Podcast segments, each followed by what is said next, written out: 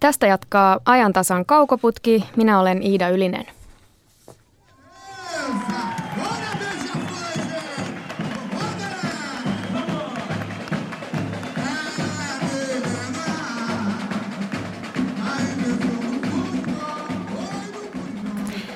Tervetuloa tuttuun tapaan putkihommiin Helsingin yliopiston maailmanpolitiikan professori Teivo Teivainen ja ulkopoliittisen instituutin vanhempi tutkija Charlie Salonius Pasternak.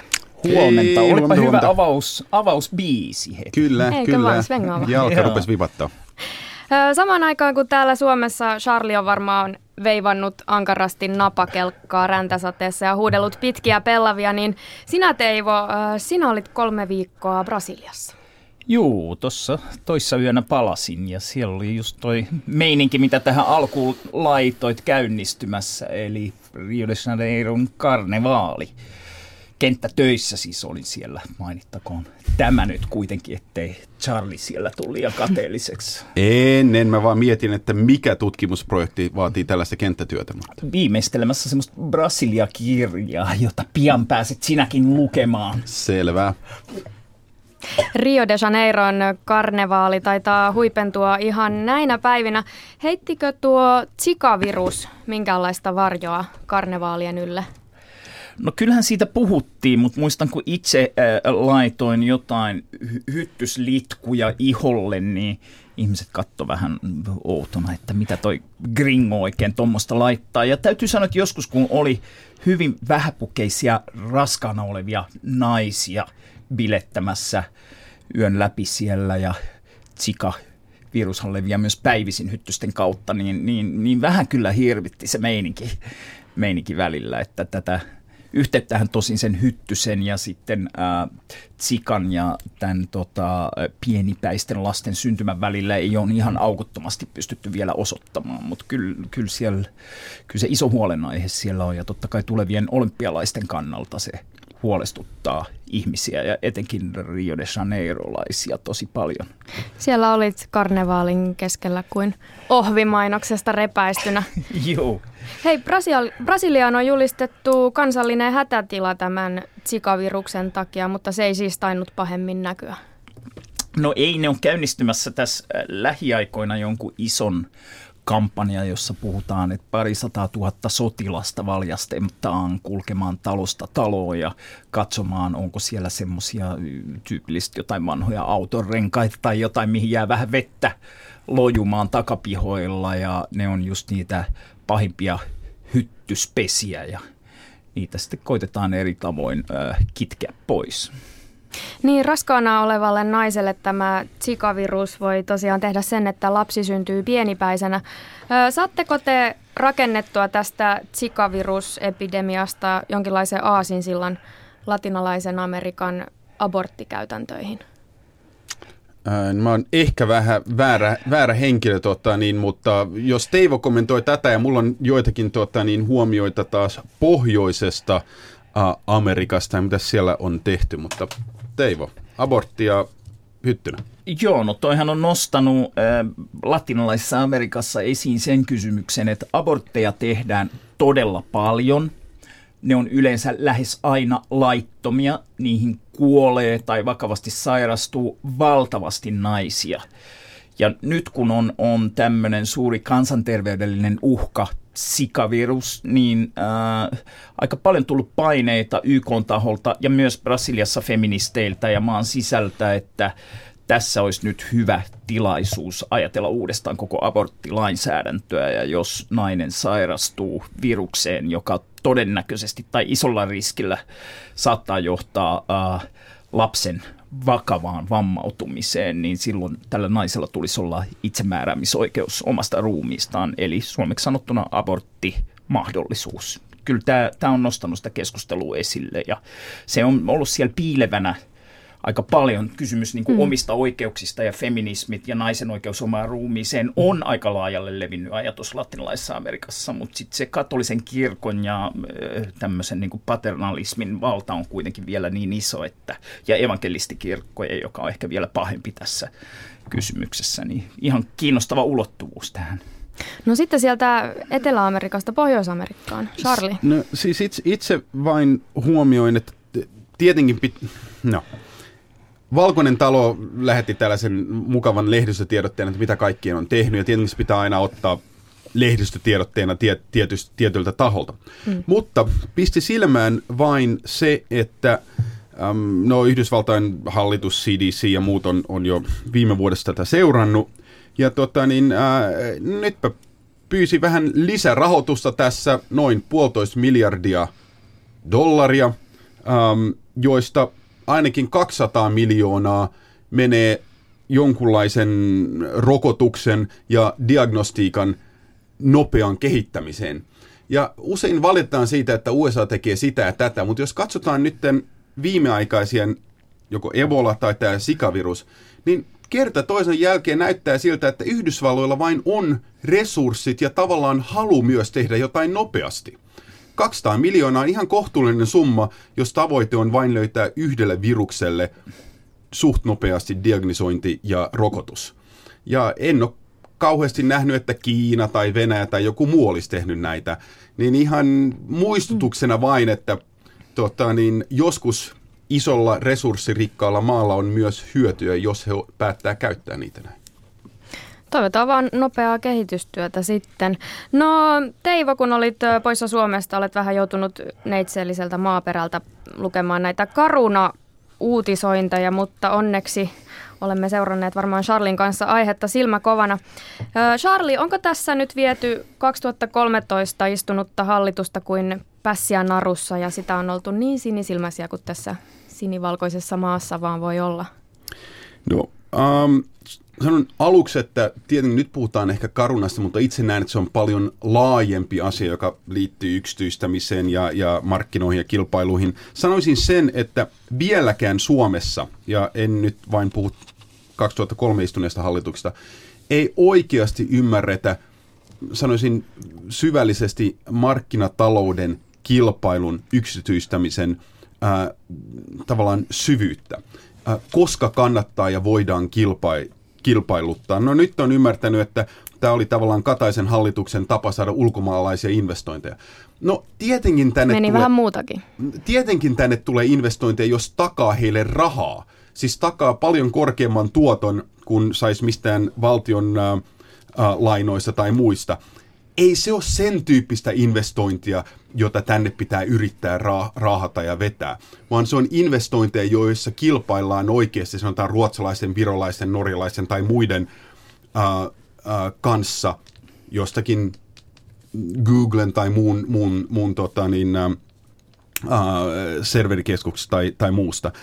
Niin kyllä tässä väittäisin, että aika huonolla ymmärryksellä tai uskomattomalla ideologialla lähdettiin liikkeelle, kun tämä tai Digita tai aikoinaan Sonera myytiin osittain ruotsalaisille, jonka jälkeen valtion piti rakentaa uudelleen äh, kommunikaatioverkostonsa, niin, niin äh, ehkä pari peruskurssia tällaisissa asioissa kansanedustajille ja ministeriöille olisi hyvä. Niin aika huikea tässä on myös se poliittisen vastuunkannon puuttuminen. Ihan nyt lyhyenä, lyhyenä tiivistyksenä tähän väliin, että ensin perussuomalaisten kansanedustaja Toimi Kankaanniemi sätti karunasotkusta silloista valtiovarainministeri Jutta Urpilaista ja sen perään demaririveistä Eero Heinaluoma taas sen sysi vastuuta kokoomuksen Jaan Vapaavuorelle ja Vapaavuori taas sen lykki vastuuta Pekka Haavistolle ja syntipukkia on etsitty myös Jyrki Kataisesta. Sitä, sitäkö se on se poliittinen vastuunkanto, että kukaan ei ota vastuuta mistään? Sitä se on se politiikka ehkä. Niin. Joo. Mutta äh, tässä on joskus semmoinen jännä, jännä juonne, mikä tähän sähkö, sähkösiirron yksityistämiseen ja karunakeissiin on liittynyt, että on niin oletus, että politiikkaa ja suunnittelua ja suunnitelmataloutta on se, mitä tekee valtio, sitten yksityistetään ja sitten on vapaa kilpailutalous. Ja tässähän mm. tulee niin kuin todella hieno esimerkki siitä, että aika iso osa maailmankaupasta on suunnitelmataloutta, siis kapitalistista suunnitelmataloutta. Ja tässä tullut just ilmi tämä, että meillä on oletus, että kun tämä Karuna tekee konsernin sisäisiä lainoja, ja että se niin kuin koron muodostus, joka on kaupan käyntiä tavallaan, niin Suomen lain mukaan ja OECD-säädösten mukaan se pitäisi tapahtua markkinaehtoisesti. Tämä on ihan selvä peli. Mutta sitten kun siellä on, että oikeasti sen pitäisi olla markkinoilla jotain 2 prosenttia ja se on 8,5 prosenttia, se korko, jolla niitä voittoja imetään pois Suomesta, näyttää, että firma ei tee paljon yhtään voittoa. Niin tämä on tyypillinen esimerkki siitä, miten kapitalistinen maailmantalous toimii kapitalistit suunnittelee sitä, miten voitot liikkuu paikasta toiseen, ja silloin loppujen lopuksi aika vähän tekemistä niiden markkinatalouden periaatteiden kanssa, joihin Suomen laki ja OECD-säädökset velvoittaa. Et siinä mielessä minusta on hieno ja opettava tapaus siitä, miten äh, globaali kapitalisti ja kapitalismi ja kapitalistit toimii. Mutta ja, tot, tottahan sitä suunnitellaan ja peräti, peräti kvartaaleissa, ei mennä vanhan maailman malliin viiden vuoden pätkissä? Ei mennä, mutta siis se äh, oletus on, että kaupankäynti, vaikka olisi saman konsernin yrityksiä, niin sen pitäisi tapahtua ikään kuin käsivarren mitan päässä toisesta. Tämä on tämä arm's length principle mm-hmm. OECDllä. Ja, ja, ja esimerkiksi tässä tapauksessa Karunan tulisi hoitaa velkajärjestelynsä tavalla, joka tapahtuu markkinaehtoisesti. Mutta sitten kun se tekeekin sen tavalla, että se joltain ystäväfirmalta ottaa lainaa semmoisella tavalla, että tämä ystäväfirma saa vedettyä ihan mielettömät voitot niiden korkojen kautta, niin Karunalle ei jää voittoja Suomessa paljon ollenkaan, Suomen verottaja ei saa osuutta, mutta tämä konserni kokonaisuudessaan tekee paljon isompia voittoja kuin, niin kuin siinä alkudiilissä oli sovittu, jonka tekijät ei ollut ymmärtänyt, miten kapitalismi toimii. No lohduttaako se yhtään, että Karunan suomalaiset työntekijät sentään kai maksavat palkoistaan veroa? No, äh, ei se, ihan ei se tähän koko, koko, kokonaiskuvaan. Kyllä se niin kuin ongelma on, että ne voitot katoaa jonnekin muualle. Totta kai työntekijät maksaa veroja. Ja, ja itselle tämä taas laajempi huoli, vaikka puhutaan ny, nyt yhdestä firmasta tai firmaryppäästä, on ymmärretäänkö luonnolliset monopolit, ähm, vesi, sähkö, äh, kaasu, ähm, voi jopa sanoa nykymaailmassa tavallaan – ehkä ei mobiili, mutta, mutta kuituverkot, jolla tietoa siirretään. Ähm, siis niiden englanninkielinen nimi on Public Utility. Ja se nimi itsessään kertoo, mistä on kyse. Ähm, ymmärretäänkö, että kaikkia ei voi ja saa kilpailuttaa? Se on aivan eri asia. Annetaanko monen eri toimijan äh, operoida nytten, sanotaan... Ähm, ähm, bussikaistoja, annetaanko monen erin operaattorin käyttää näitä samoja valo- valokuitukaapeleita. Se on eri asia, uh, mutta ajatus, että jotenkin maagisesti yksityisyritys toimisi tehokkaammin, kun he pyörittää näitä public utility-tyyppisiä uh, toimintoja, niin uh, ikävä kyllä se ei edes talousteoriassa toimi, puhumattakaan käytännöstä. No vähän tämän Karunan tapauksen siivittämänä Suomessa on keskusteltu eh- ehkä laajemminkin valtionyhtiöiden asemasta ja vähän väläytelty, että pitäisikö VR, Posti, Altia ja Finnavia yksityistä. No jos ottaa Suomen globaaliin vertailuun, niin onko meillä paljon vai vähän tällaisia valtioomisteisia yhtiöitä? Onko mitään, mitään tuntumaa, arvausta? Ähm, sanon, en, en tiedä globaalisti. Ähm, riippuu varmaan hyvin paljon alasta ja epäilisin, että riippuu myös miten lasketaan yksityistäminen. Eli voi tietenkin olla, että tietty yritys on ähm, osakemarkkinoilla, mutta valtio omistaa tietyn prosentin tietyllä tavalla, tai se omistaa vain yhden osakkeen, mutta se onkin se päättävä osake ja niin edelleen, niin, niin en, en, suoraan sanon en tiedä. Niin sehän on ihan tyypillistä, mihin Charlie viittasi tuossa, että yksityistämisessä mennyt siihen, että se jää vähän epäselväksi, että onko joku putiikki yksityinen vai julkinen. Kun jos se on pörssissä vaikka osittain tai toimii liikelaitoksena mm. ja sen niin kuin vastuuvelvollisuus on siirretty jonnekin muualle kuin valtiossa oletus, että se on viime, viime kädessä kansanedustuslaitos, joka, joka niin kuin valvoo sitä juttua. Vaikkapa niin kuin yleisradiossa se toimii jollain tavalla niin kuin välillisesti näin, mutta sitten näillä liikelaitoksilla laitostetuilla putiikeilla se on hankalaa. Esimerkki, mä oon Helsingin yliopistossa töissä. Mä kysyn mun opiskelijoilta, että ollaanko me yksityisessä vai julkisessa laitoksessa tällä hetkellä. 50 prosenttia vastaa yleensä, että yksityisessä ja 50 prosenttia vastaa, että julkisessa, kun sitä niin kuin raja on sillä hämärryt, että, että, että mikä, mi, mi, mitä, mitä nämä nyt on. Ja tämän tyyppisiä esimerkkejä on aika paljon. Joskus on selvää, että joku on valtioyritys ja valtio niin kuin enemmistö omistama ja näin, mutta että tämä raja yksityisen ja julkisen välillä on hälventynyt aika paljon. No, esim... Samalla myös vastuu, joka tietenkin infra, infra-asioissa on hyvin äh, tärkeä. Huomataan kaikissa maailman paikoissa, jossa on ähm, vesijohtoja ja putkia ja muita, joita ei ole korjattu ehkä koskaan, koska tavallaan vastuu on niin äh, hälvenevä tai sitten ei ole pakotettu korjaamaan niitä. Joo, mutta siis kyllähän Suomessa vielä kansainvälisesti aika paljon on näitä julkishyödykkeitä julkisessa valvonnassa tavalla ky- tai toisella, ky- että meillä ei ole esimerkiksi yksityistettyjä tieverkkoja. Ja, ja, ja, ja, ky- ja tota kyllä, ja pitää sanoa, että äh, vähän matkustaneena voin sanoa, että meillä on oikeasti, mä voin sanoa maailman parhaat kokonaisuudessaan tällaiset julkiset palvelut. Ne toimii kaikkialla. Toisaalta vähän sellaista epäilystä on herättänyt tämä, olisikohan lausuntokierroksilla tällä hetkellä oleva metsälain uudistus, mihin liittyvät sitten nämä vesistöjen käyttöoikeudet muun muassa Suomessa. Vesistä tuli muuten mieleen, että taisi olla tuo Nestlen toimitusjohtaja, joka tässä jälleen melko hiljattain kyseenalaisti sen ihmisten oikeuden puhtaaseen veteen, että sitä voi olla mielenkiintoiset ajat edessä. Kyllä, ja tässä taitaa olla vanha kaukoputki, josta tästä on, on käyty keskustelua vedestä ja, ja onko se ihmisoikeus tai kaupan, kaupan, kaupan tekoväline?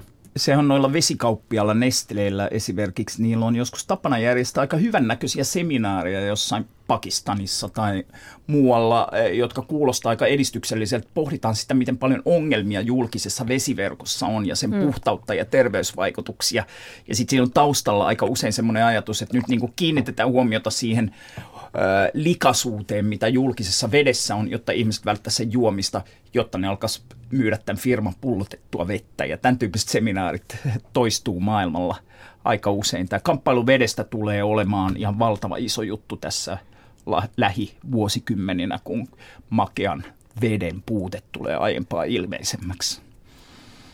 Naomi Klein on jo vuosia maalailut vähän sellaista dystopiaa, jossa globaaleilla yrityksillä on kaikki valta ja valtiot ovat ihan pikkupelureita ja olen ymmärtänyt, että ainakin Teivo on Kleininsa lukenut. Tuleeko tästä tematiikasta mieleen jotakin tuoreita havaintoja maailmalta?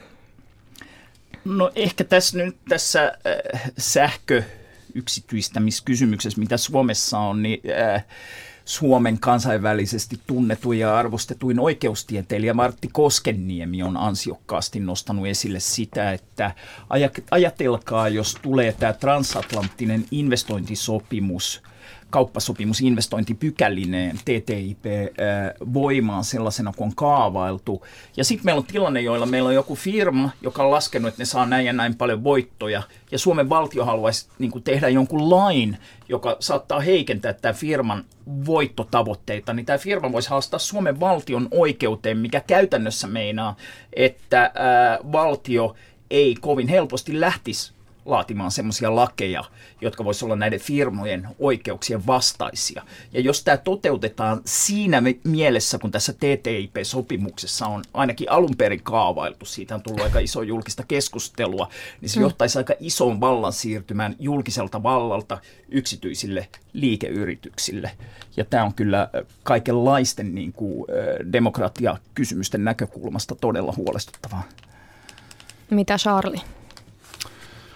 Ähm, no, vai, vai, vaikea tuohon on, on lisätä. Äh, olen samaa mieltä ähm, perusteeltaan, että äh, edes sanotaan uhka, äh, että demokratia tällä tavalla ja sanoisin suht kevyesti laitetaan sivuun. Tietenkin mukaan lukien Suomen ähm, hallitus äh, eri muodoissa on argumentoinut, että näin, näin ei tule käymään, mutta tota, niin toisaalta argumentointiin, että tota, niin ei ole hinnankorotuspaineitakaan karunnan suhteen, niin, niin mä vähän epäilisin tässä. Äh, toivottavasti aika moni maa on, on demok- demokratiastaan taistellut. Toivottavasti se myös pidetään meidän käsissään. No suunnataan sitten ajantasan kaukoputki kohti itärajaa. Helsingin Sanomat otsikoi eilen, että turvapaikanhakijoiden vyöry, siis todella vyöry-sanaa käytettiin, se jatkuu Itä-Lapissa. Tänä vuonna rajan yli on tullut 630 turvapaikanhakijaa. Miksi Venäjä päästää tulijat rajan yli Suomen puolelle ilman Schengen-viisumia? koska se haluaa osoittaa, että se kykenee tekemään tämän ja voi lähettää tämän lisää ja muistuttamaan Suomea, että se voi sen tehdä ja saada suomalaiset poliitikot neuvottelemaan kahdenvälisesti. Vähän sellainen tunne, että kun tämä rupesi tapahtumaan, niin suomalaiset poliitikot katso vanhan Saab 96 puskuria, jossa oli tarra, mitä Kekkonen tekisi ja kysyi itseltään saman kysymyksen ja tämän jälkeen myös päätyi samaan ratkaisuun. Eli lähdetään neuvottelemaan Neuvostoliit, siis Venäjälle. Ups. Tosin tällä kertaa ihmisten kanssa, jotka ei voi päättää tästä. Tämä on mun mielestä se oudoin asia, että tehtiin iso niin hulabulo uutiset siitä, että nyt mennään neuvottelemaan rajakiistasta. Mutta mentiin neuvottelemaan ihmisten kanssa, jotka ei voi päättää tästä. Jos ne oikeasti haluaisi ratkaista sen, niin neuvotelkoon joko F- FSBn pomon tai hänen pomon, eli Putinin kanssa, jolloin homma ratkeaisi, jos he haluavat sen ratkaista. No, niin. No vähän jo tuossa luonnehdit, mutta vielä kysyisin, että mitä, mitä muuta tämä henki ja hönki, että Suomi vakuuttelee hoitavansa tilanteensa kahdenkeskisesti Venäjän kanssa? No se on, sanois, ollut toimiva ja tavallaan hyvin rationaalinen ratkaisu, koska miksi Portugal esimerkiksi välittäisi, että miten raja täällä päin huole, öö, hoidetaan. Ähm, ja ehkä joku Suomessa on vähän pelokas siitä, että jos me ollaan oltu kauhean kärkkäitä antamaan italialaisille ja kreikkalaisille neuvoja, että miten se raja suljetaan, ja, ja eilen kuultiin, että Turkin ja Saksan tota, niin johtajat oli ajatellut, että jos NATO tulisi siihen apuun, niin ehkä me halutaan näin ennakoivasti hoitaa tämä asia. Eli hyvä ajatus, mä vain epäilen tätä toteuttamista tähän saakka. Pitää tosin huomioida, että eihän me puhuta mistään vyörystä. Sä ajattelee 600 henkilöä, ää, niin, niin ää, toivottavasti meidän yhteiskuntamme nyt osaa hanskata sen. Joo, siis pieni summahan se tähän, tähän mennessä on toi väkimäärä. Ehkä tuossa vielä, että onko tämä kahdenvälinen neuvottelu järkevä tie ja missä määrin sitten, jos sieltä lähtisi tulemaan oikeasti enemmän väkeä, niin Suomessa voidaan luuttaa jonkinlaiseen niin kuin hyvään koordinaatiotahtoon muun Euroopan taholta, niin siinä tulee taas tämä kysymys yhtenä kysymyksenä, että näyttäytyykö Suomi semmoisena toimijana Euroopassa, joka vaikka suhteessa Etelä-Euroopan maihin on osoittanut ymmärrystä ja solidaarisuutta heidän ongelmiaan kohtaan. Ja tätä, tätä, tässä nyt on ollut viime vuosina aika monta tapausta, jossa tätä voisi epäillä aika paljon. Että just tämä Charlin sanoma äh, niin kuin visio siitä, että jos tulisi tiukka paikka Suomessa, vaikka itärajan suhteen tämän kysymyksen kohdalla, niin, niin, niin ajat, kuinka paljon sitten EUn sisällä ajateltaisiin, että no mitäs noin suomalaiset oli niin kuin meidän – velka tai pakolais tai muun kysymyksen ja, kohdalla? Tuliko solidaarisuutta? Ja... No, tässä voisin sanoa, että tavallaan no moni maa on, on hyviä, mutta me ollaan myös hyviä tässä itse ruoskinnassa ja kyllä jos katsoo, mitä monet EU-jäsenet, sanotaan keskeistä Itä-Euroopassa on tehnyt, niin kyllä, kyllähän Suomi oikeasti on taas kerran ähm, osoittanut, että pyritään myös auttamaan, olla, olla solidaarisia. Ähm, Sitten aina, jos verrataan siihen maksimaalisen, verrataan Ruotsiin, no heillä on eri tausta, eri ehkä edellytykset tähän myös, niin se on joskus meidän niin kuin helma synti, että me verrataan aina siihen luokan parhaampaan, eikä hyväksytä, että no me ollaan top 4-5 koko luokkaan suhteutettuna Euroopassa tässä. Se on ihan riittävä. Se on ihan okei, että ollaan joskus top 10, joskus että ollaan EUn keskiverto. Niin tämä on ihan hyvä. En mä nyt usko, että me saadaan niin paljon sympatiaa, että ruvetaan yhtäkkiä ottamaan Portugalissa vastaan pakolaisia, jotka on tullut Suomen itärajalta. Mutta tuota, niin, ähm, ei, ei me ihan surkeitakaan ollut siinä. No tuosta kahdenkeskisestä neuvottelutaktiikasta vielä sen verran, että päteekö tässäkin kohtaa se klassinen selitys, että Venäjä haluaa lyödä sitä kiilaa EU-maihin? Ehdottomasti. Ja jos nyt joku kuuntelija ajattelee, että no eihän Venäjä tätä aloittanut, no se on ihan totta. Ähm, mutta se ei tarkoita, että Venäjällä ei oltaisi suht nopeasti herätty siihen, että miten hyödyllistä tämä on heidän suurempien tarkoitusperien, toisin sanoen lyödä nyt kiilaa EUn sisällä aluksi, mutta rakenteellisesti heikentää EUta ja miksei myös NATO-solidarisuutta. Nyt kun siihen on löytänyt tällaiset eväät, joista on vaikea todistaa, että Venäjä on, on suunnitelmassa tehnyt tämän, niin miksei jatkaa? Siis katsotaan vain Venäjän pommituksia Syyriassa. Viime päivältä näyttäisi, että niiden ainoa tarkoitus on no tietenkin tukea ehkä Assadin joukkoja, mutta tehdä se niin, että niin paljon siviilejä kuin mahdollista ää, lähtee kotoa. Ja kyllä varmaan Kremlissä osataan laskea, että minne nämä siviilit lähtee. Mutta aika pitkäänhän tässä on katseltu ehkä semmoista Venäjän vähän modernia hämmentämisen taktiikkaa. Suomalaispoliitikot ovat aika varovaisesti asetelleet sanansa, kun on kysytty, että kuka tätä koko toimintaa nyt siellä Venäjällä masinoi, mutta Charlie, sinullahan taisi se yksi kirjainyhdistelmä jo siinä vilahtaa. No, siis joo, FSB. Pari vuotta taaksepäin niin oli, oli uutinen, missä FSB ilmoitti lisäävänsä resursseja Suomen rajalle varmistaakseen, että ei tullut Syyriassa tai mistään muualta pakolaisia tänne, koska tämä olemassa olevat sopimukset Suomen ja Venäjän rajayhteistyöstä haluttiin pitää. Äh, niin äh, olisi aika kummallista sitten ajatella, että yhtäkkiä äh, varmaan Venäjän vaikutusvaltaisin organisaatio viranomainen olisi täysin tietämätön, miten tämä koko homma toimii. No, mä ymmärrän, että suomalaiset viranomaiset, poliitikot eivät välttämättä avoimesti halua kertoa kaikkea, mitä he tietää tästä, mutta tota, niin ehkä siihenkin suuntaan joudutaan liikkumaan ähm, vähän kuten takavuosina niin näiden ilmatilan luokkausten kanssa, kun ei virkamies tavallaan yhteistyöprosessi toimi, nostaa se poliittiselle tasolle ja sitten tavallaan julkisemmalle tasolle niin, että luodaan ehkä vähän painetta ratkaista ongelma. Teivon kynä täällä sauhusi.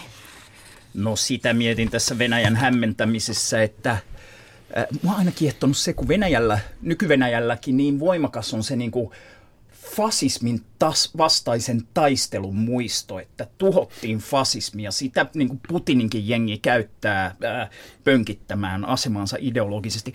Ja samaan aikaan on aika ilmeistä, että Venäjä tukee fasistisia ja muita äärioikeistolaisia liikkeitä Euroopan sisällä. Ja tämä niin kuin ideologinen ristiriitaisuus Venäjän toiminnassa on niin kuin todella kiehtovaa. Siinä on jotain niin kuin häkellyttävää ja jännittävää, pelottavaa totta kai myös.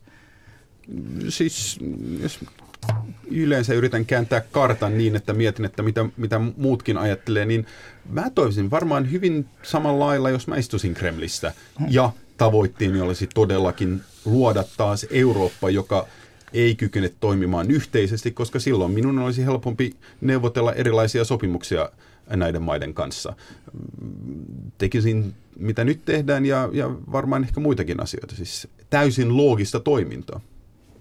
No sitten on ajan tasan kaukoputkessa kuukauden kuvan aika ja sen toit tällä kertaa sinä Charlie. Kyllä, eli kuukauden kuva äh, on tällä kertaa positiivinen asia. Ähm, nimittäin kyseessä on, ja täällä laitetaan Twitterin kohta, äh, kyseessä on äh, Legon ja ehkä lelumaailman yksi ensimmäisistä positiivisessa mielessä äh, tehdyistä leluista, jossa ähm, Lego-ukko nyt istuu äh, rullatuolissa. Ähm, pipo äh, päässä ja, ja huppari äh, sitten äh, vaatetuksena mm. päällä, kyllä. Ja äh, tämä on sitten sekä lelumaailman että, että muunkin uutismaailman läpi vyörynyt koska kuten sanottu, näitä esimerkkimalleja esimerkiksi lapselle, joka nyt istuu rullatuolissa syystä tai toisesta, ei ole ollut. Eli sille lapselle se maailma näyttää siltä, että kaikki muut osaa juosta, kävellä tai kykenee tekemään sen.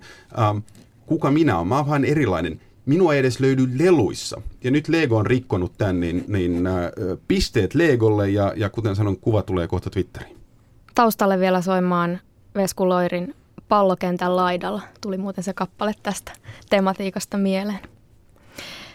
Kiitokset vierailusta maailmanpolitiikan professori Teivo Teivainen ja ulkopoliittisen instituutin vanhempi tutkija Charlie Salonius Pasternak. Kiitos, kiitos, kiva oli.